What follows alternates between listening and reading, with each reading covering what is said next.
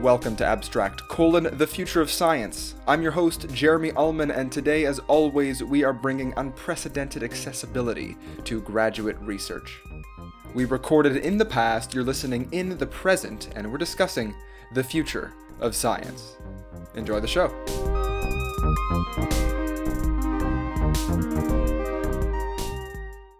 Welcome back to Abstract. Our guest today is a curious, developing, committed, and highly motivated observer, thinker, and listener. He is the one, the only, Zachariah Berry. Zach, welcome to the show. How's it going? It's going great, Jeremy. Thanks so much for having me. It's an absolute pleasure to have you. I'm really excited to be here. Thank you for being here. I appreciate it very much. Why don't you go ahead and introduce yourself to myself and to the listeners? Who are you? How did you get to where you are? Of course. So my name is Zachariah Berry. You can of course call me Zach. That's that's what I go by. I'm a rising fourth year PhD student at Cornell University where I study organizational behavior. My research right now is broadly on morality and identity, and I'm currently doing a lot of work primarily on questions related to loyalty and passion for work. So, on the loyalty side, I'm studying when it is or is not okay to break one's loyalty based obligations and how people navigate competing loyalties, as well as whether or not loyalty obligations extend beyond one's direct ties. And on the passion for work side, um, I'm exploring both the psychology of giving up and quitting, as well as how people navigate their passion for work and their non work passions. Outside of my academic interests, I'm super passionate about scuba diving and fitness. Amazing. You've got a very well rounded life about you. That's right. Congratulations! You can just add this one to your CV. This uh, this podcast here. So we're gonna hop right into it because we have so many topics to discuss today. My first question related to a paper you published recently on loyalty. In the title, you refer to loyalty as a double-edged sword. Why do you call loyalty a double-edged sword? Yeah, it's a great question. So the paper is, is about how loyalty can lead to both good and, and bad outcomes. So, in the literature, especially in the moral psychology literature, loyalty is considered a really important part of, of what it means to be a moral person. It's it's also an important aspect of how we evaluate someone else's moral character. We, we look to see how loyal they are as an individual. But there's also been um, some growing work on how loyalty can blind people to the ethical consequences of their behavior. And so it, it, it justifies um, unethical behavior in, in, many different circumstances. And so the goal of this paper um, with my collaborators was to explore what are the sort of mechanisms underlying when loyalty leads to both good and, and bad outcomes, um, like, like existing work suggests. So let's dive into what some of those different outcomes are and how we get there. How when is loyalty something that leads to positive outcomes and when is it leveraged for bad or evil yeah so i think that's a really good question um, and i think there's a lot of nuance and complexity around the answer here but sure. um, very broadly speaking um, loyalty operates in such a way where people have obligations to the sort of objects of their loyalty, whether it be other people. So we often think of loyalty as as bound between two individuals. So my loyalty to, for instance, my my brother, uh, my loyalty to my spouse, etc. There's also loyalty to to the groups that we're a part of. It might be like a religious group or some sort of academic group, and then even um, loyalty to one's organization. And so the the context in which one finds themselves is really important for whether or not loyalty will lead to a good outcome or a bad outcome. Like I mentioned, loyalty has a set of obligations that obligates people to act on behalf of their objects of loyalty. And so you can imagine an instance in which someone to whom you are loyal, maybe it's a close friend, mm-hmm. has done something unethical um, has done some sort of wrongdoing, for instance, in their organization, um, there's a lot of work suggesting that people are actually um, going to support that individual who has done some wrongdoing when they're loyal to that wrongdoer. Mm. And so, in these instances where where someone has done something wrong, that we're when we're loyal to them, typically we tend to actually come to their come to their aid and support them. Um, so there's a lot of work suggesting that we won't turn them in to um, the authorities when they've done something wrong. We actually view their immoral behavior much more leniently than we would a stranger who committed the exact same wrongdoing, and so on. This stinks of fundamental attribution error here where we are we are essentially biased um, and maybe you can actually explain fundamental attribution error more clearly because i feel like i have a very basic understanding but i believe it has to do with biases that we have towards ourselves and the actions that we take as opposed to comparing those to the actions that others take. Even if they're the same action we judge our doing of them as being different qualitatively different Yeah, yeah. So fundamental attribution error, yeah, that's that's interesting. So that right suggests that we'll tend to view our own actions um, as the result of external influences and other people's as the as the result of internal influences. I think in in the context of trying to understand why people will act on behalf of their loyal ties and, and do things like support them even though they've engaged in wrongdoing and, and for instance cover up their wrongdoing. I think what's what's maybe perhaps a, a, better way of thinking about it is instead of the fundamental attribution error i would think of it in terms of a cognitive dissonance reduction technique. So why cognitive dissonance? Well when we are loyal to someone and there are these they, like i mentioned there are these obligations we have to them right? We treat them with partiality. We treat them in a way that's different from everyone else. Sure. When they've done something wrong there's this cognitive dissonance that we have. On one hand we're extremely loyal to this person and we're supposed to protect them and uphold them. And on the other hand they've done something wrong. And especially if we think that that thing was wrong you know there's a sort of tension between our own moral code and, and our obligation to be loyal to someone and I think what happens in many of these cases is that people will act to reduce the dissonance and support the person to whom they are loyal. So it sounds like there is this kind of hierarchy where loyalty supersedes morality. Do we see this across all domains? Is this maybe something that we only see in the workplace, which is the uh, one of the contexts that you study very closely? What's the interaction here between loyalty and morality? Do we always see one winning over the other? Yes, that's an interesting point. So I think that the work in this space, there's a lot more to be done.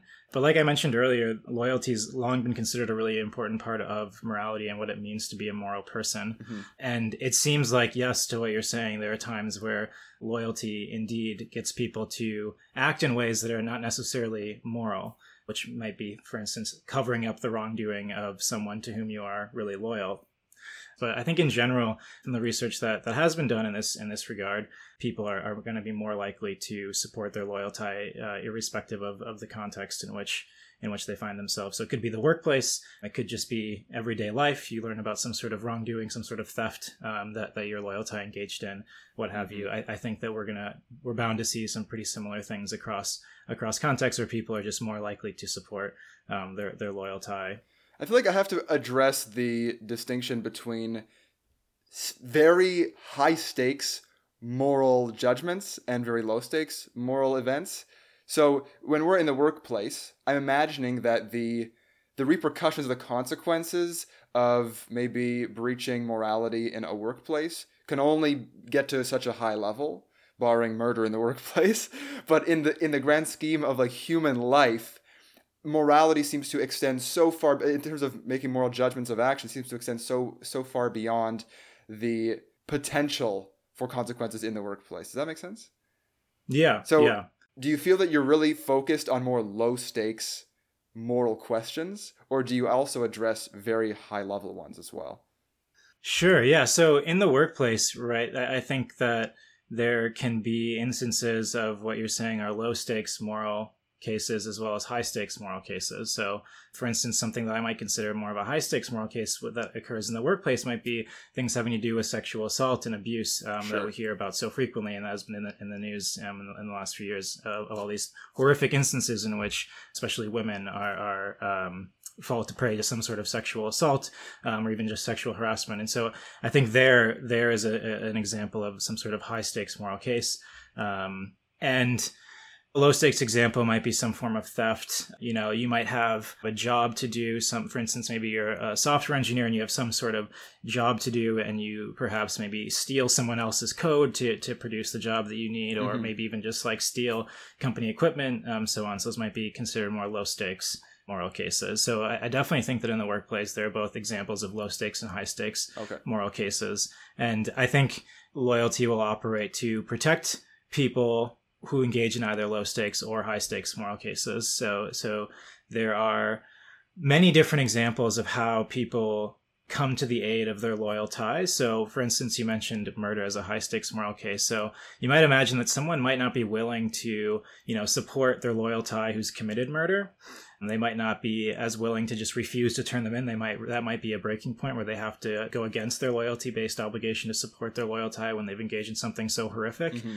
However, there there's still other work that shows that there are different ways in which loyalty might operate. So it might not be supporting that individual, but you might not view the behavior as leniently. You might start to look for reasons or justifications for for the high stakes moral case and say, okay, like I can't support them, but look, it's not as bad as some people are making it seem. And that's just wow. another example I think of of where loyalty might operate to again, in some ways fulfill that loyalty based obligation, even cases in which a loyalty has done some committed some sort of high stakes moral moral injustice. It's weird to think of of how far reaching the implications of cognitive dissonance can be. You know, I, have I've spoken about cognitive dissonance in many different contexts on many interviews on abstract before, but this is this is a, a very serious implication of cognitive dissonance that we're actually willing to almost forgive someone who we're loyal to for potentially killing somebody because of that. That's mm-hmm. that's I, I think a little bit beyond what I was expecting the results of some of these studies to actually show. That's crazy. Yeah, and I think just to just to add to that point, I think perhaps one of the reasons why why that occurs is because again, like going back to going back to the beginning, loyalty is such an important part of of morality and what it means to be a moral person. So mm. it's like loyalty operates to provide some sort of moral justification for supporting a loyal tie, even if they've done something so horrific. And so that's part of what I think is happening on one side of the yeah. cognitive dissonance equation. Not just that, but of course if you view yourself as someone who is a loyal person, someone who is a moral person, then both of these things tie into your identity, which is maybe even a more fundamental aspect of who you are than just a, a series of traits that you have. So, yep. do we find that this breach in one's identity is the ultimate cause of these crazy allowances that we give to people who are loyal to? How does identity figure in here? That's a great question. Um, empirically, I don't know if we know the answer to that. But what I will say is that uh, in the case of loyalty, so one aspect of, of, the, of a model of identity is a relational identity, that we all have some sort of sense of relational identity, which is typically characterizes how we see ourselves with respect to, to other people.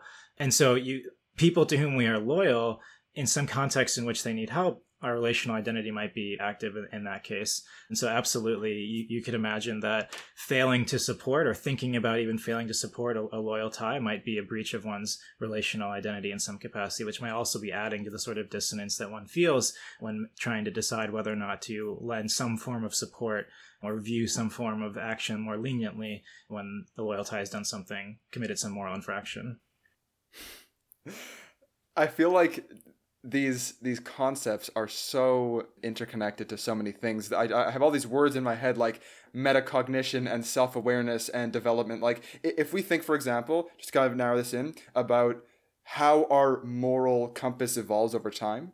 From what I understand, when we're children, we have a very like self-centered way of viewing the world and morality and then as we evolve as, as, mm-hmm. as we grow older integrate into society form strong relationships have more responsibility we become more group oriented and there's this shift and so i guess this kind of fits into what you're talking about in terms of having loyal ties to people is part of shifting the self-centered mindset to a more group oriented mindset and maybe this is where we get herd behavior herd mentality right? The social aspect of humanity is a very important one. We are social creatures. And so, just by virtue of interacting with people, we want to either please them or remain loyal to them or maintain those connections. And of course, turning someone in for a crime would be a direct cut of that tie.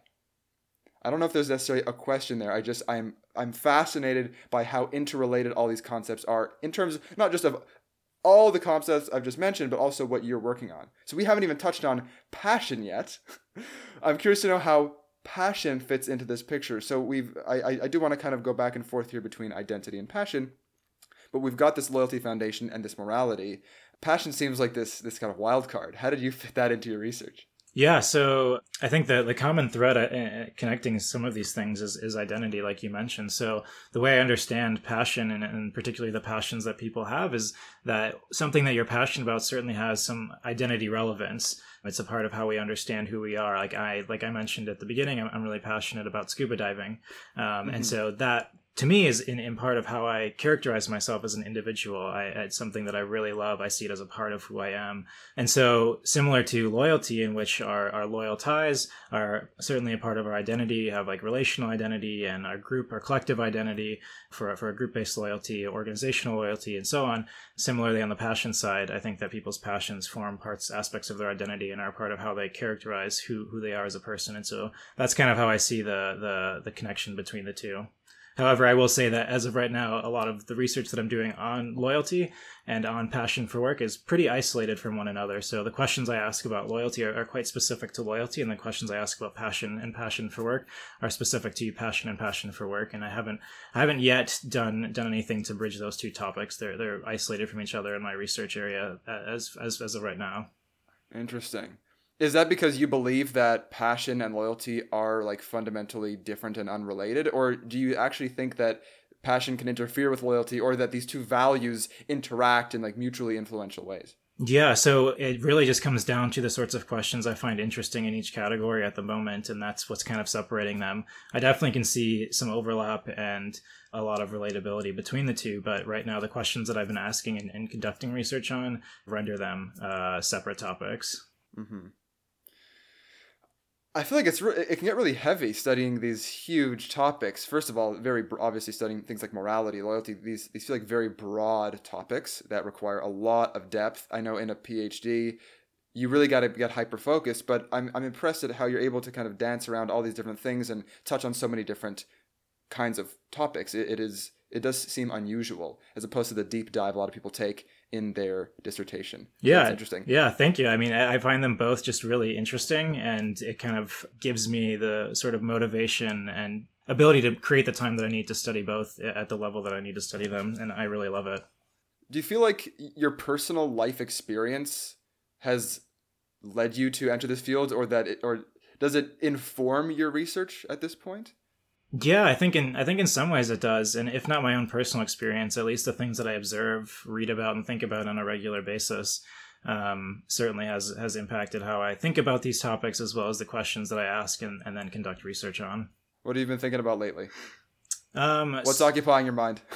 Well, so one thing that I've become pretty interested in is is so I, I mentioned um, at the beginning that I'm passionate about scuba diving and, and fitness, and I do that mm-hmm. intentionally because I've become really interested in people's non-work passions. So in the passion literature, a lot of what we focus on, especially in organizational behavior and management, is passion for work.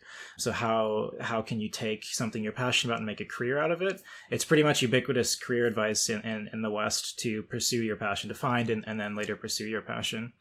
I think a lot of people also uh, end up getting the shivers when they hear that because they are definitely not pursuing their passion and they might feel like they've made a mistake. So yeah. I hope what you're about to tell me is that all hope is not lost. Yeah, no, I, I definitely don't think all hope is lost. I, I, think that people can be just as well off. So, so we do talk about pursuing your passion for a career as just like the ultimate thing to do. You'll be extremely well off for doing so. You know, if you love what you do, you'll never work a day in your life is a common common adage. Mm-hmm. But I, importantly, I don't think that your passion has to be something you pursue as a career. You could be extremely passionate about certain things that you decide to not pursue as a career, right? So I'm really passionate about scuba diving, but I have zero interest in pursuing that as a career.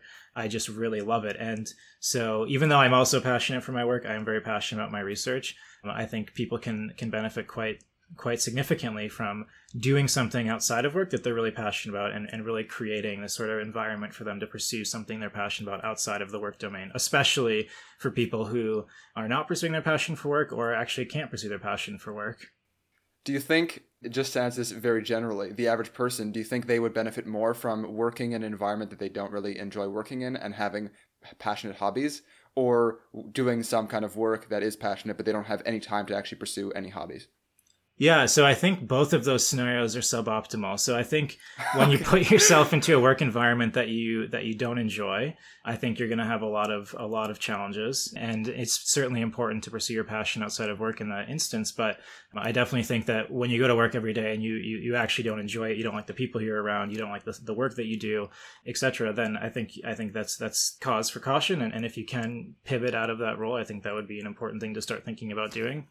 And then similarly, in the case of being in a role where you're really passionate for work, but you're working all the time, I think I think that that can that can be suboptimal for people. And if people were to work a little bit less and maybe focus on a few things outside of work that they really like, whether it's something they're really passionate about or not, but even just spending time with family and friends and so on, and working a little bit less, I think would make people certainly better off. So I see both of the I see both of those examples as suboptimal ways to to pursue one's career but I think I think no matter the situation someone finds themselves in, one in which they really enjoy what they do or don't really enjoy what they do, and are maybe trying to figure out what it is that they want to do, I think having some sort of pursuing some sort of passion outside of outside of their work, finding even if they don't know, and, and pursuing some sort of passion outside of work um, could really benefit them in, in either case. To bring us back to loyalty for a second, I just I'm, I'm really curious. Who do you think you're most loyal to on the planet right now, and who do you think is most lo- loyal to you? Wow, that is an extremely hard question. Um, That's why we're here. Yeah, sure. Um, so, I mean, probably family members. So I think immediate family members. I, I, mm-hmm. I, that makes sense to me. And who's most loyal to me? Probably immediate family members. Honestly, like my mom's dog. Family mean, man. I'm guessing like dogs yeah. show a great sense of loyalty with, with little, um, little interference. So I don't know. That that's that's probably what I would say dogs are lucky, right? Because they never have that cognitive dissonance. right, right. They just they just have the loyalty. You know, right. there's no dogs who are out there murdering each other. No, uh, or no. I guess there are, but definitely not a domesticated house dog. Right. Doesn't really get to live that life. Man, it's. A, I guess it is a dog's life. Next up, I, I want to ask you about about quitting.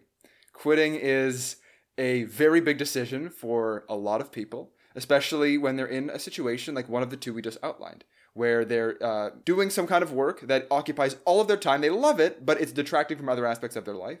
Or they don't love what they're doing at all, and it's essentially just a huge burden. But very often, I think the number one reason for staying in a job is the financial input you get from that. How do people come to make the decision to quit? How does that impact things like their identity? And how would you, this is a lot of questions, how would you help someone come to terms with quitting or not? Yeah, so there's a lot to unpack there. Um, we could do that one at a time. I'm yes, very excited. so it's an exciting topic, so I understand. I think you're right to note the identity piece. So when someone is thinking about quitting, and maybe it's something, especially when it's something that they're really passionate about, um, there are many reasons for why they might be debating whether or not they want to quit their current position. But when they're really passionate about what they're what they're doing, since passion has this identity relevance to it, it is as though you're thinking about potentially losing a sense of yourself. You might think that you're you who you are as a person is going to change quite drastically because you are quitting on something that you are passionate about, and that's that's a fair concern. When it comes to empowering people to think about quitting and giving up, one thing that I've been finding in in my research is that people tend to hold these really negative views of how they think others will view them for giving up or quitting um, on something that they're really passionate about. They think, for instance, that they'll be seen as less as a less moral person, which is relevant because we tend to moralize goal pursuit and we moralize perseverance in the face of many obstacles. It's sort of virtuous to keep to persist um, despite whatever mm-hmm. obstacles come your way. And so people think for they'll sure. be seen as less moral when they when they give up, and they also think and this, they also think that they'll be seen as far less competent when when they think they're going to quit. And so I think these beliefs about how others are going to view you for quitting, especially on something you're passionate about, are really corrosive and can hold people back because I think there are many there are lots of different reasons and many good reasons for for why someone should potentially quit on something they're passionate about. But I think that these negative beliefs that the, that people hold about how others view them for giving up or quitting on their passion really hold people back from doing that. And so right now I'm trying to figure out ways to help reduce those negative beliefs and empower people to to quit despite the presence of these beliefs that they hold in large part and the reasoning for this my, the, the reason why i'm so fired up about getting people to stop believing these things is because what i've been finding in my work is that people don't judge people or think that they're so less moral and so less competent for quitting. So uh-huh. I consistently find that when when when people are asked to think how how do you think others are going to view you for quitting, they they always report, you know, I'm going to be seen as far less moral, far less competent. And then when I ask other people, like to evaluate others who are quitting on something they're passionate about, they don't see them as less moral and less competent. They see them as quite huh. moral and quite competent. Um, and I think that that's important, and, and it tells us it, it, it's just it lends some motivation to me to figure out a way to to intervene to help reduce these negative beliefs that people have about how others view them, to try and empower them to to quit when they have a good reason for doing so. Yeah, so that explains why you call them negative beliefs as opposed to negative realities. Yeah, exactly. Because it's not actually happening. right. Which and there's a great justification for it. Like you can imagine, like I'm sitting here thinking, okay, what if I quit my PhD tomorrow? Right. Like I start thinking immediately about like I'm gonna be looked, I'm gonna be seen as just like incompetent. Like I can't do it. I can't finish it. I'm gonna be seen as less moral. I'm just, I just feel like there people are gonna view me really negatively, mm-hmm. and I think that that's a totally fair thing to believe. It's it's a fair intuition that a lot of us hold, but it's wrong. And um, importantly, it's wrong. And, I want to try and empower people to do away with those negative beliefs so that they can quit um, when the time is right and find a different a different role. Do you ever think about quitting your PhD? No, no, I haven't thought about it yet. Good answer. Your supervisor's listening. right, right.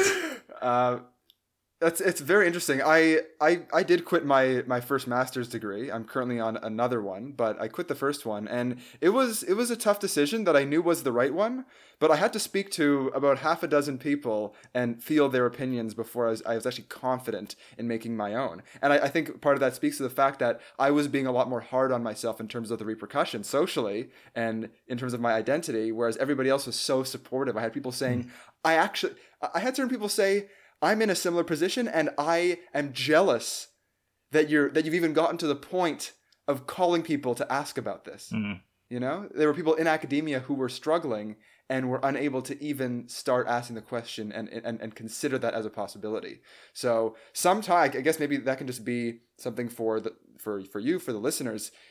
If you want to quit, this might be an opportunity for you to actually inspire other people to make a leap in their own life. Yeah. And so that could be that could be a positive thing.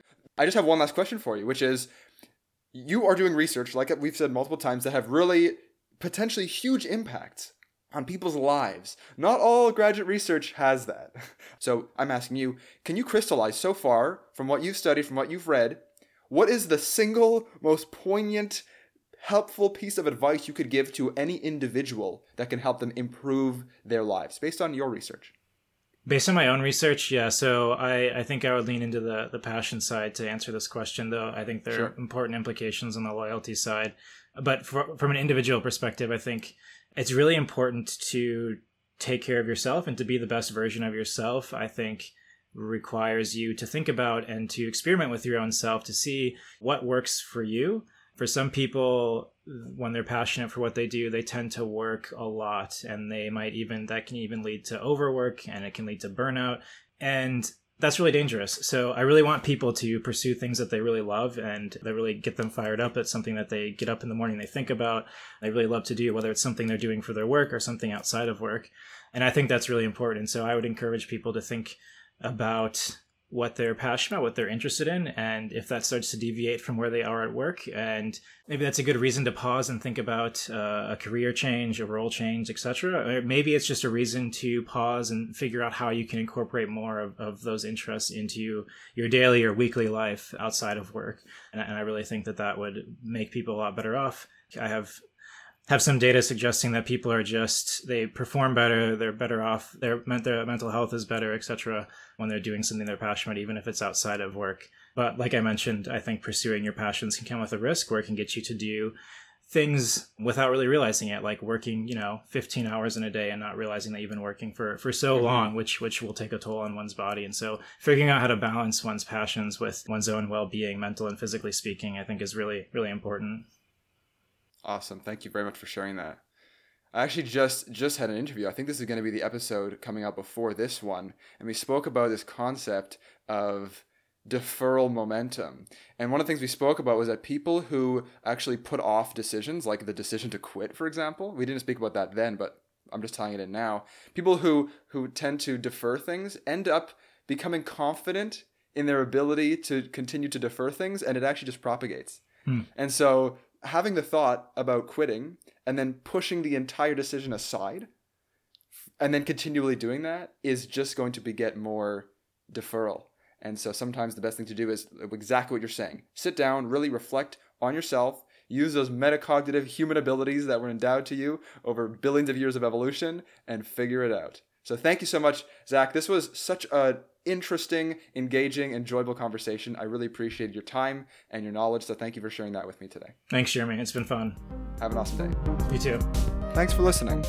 If you liked what you heard, you can check us out at AbstractCast on Instagram. If you have any feedback, please feel free to leave a comment on the post for the current or any previous episode that you might have listened to. Or if you're a graduate student and you would like to be on the podcast yourself, you can drop us a line at abstractcast at gmail.com. This podcast will be released weekly on Sundays and is also available on Spotify, Apple Podcasts, and pretty much everywhere else you're going to find podcasts. So feel free to check us out around the internet. Until then, take it easy.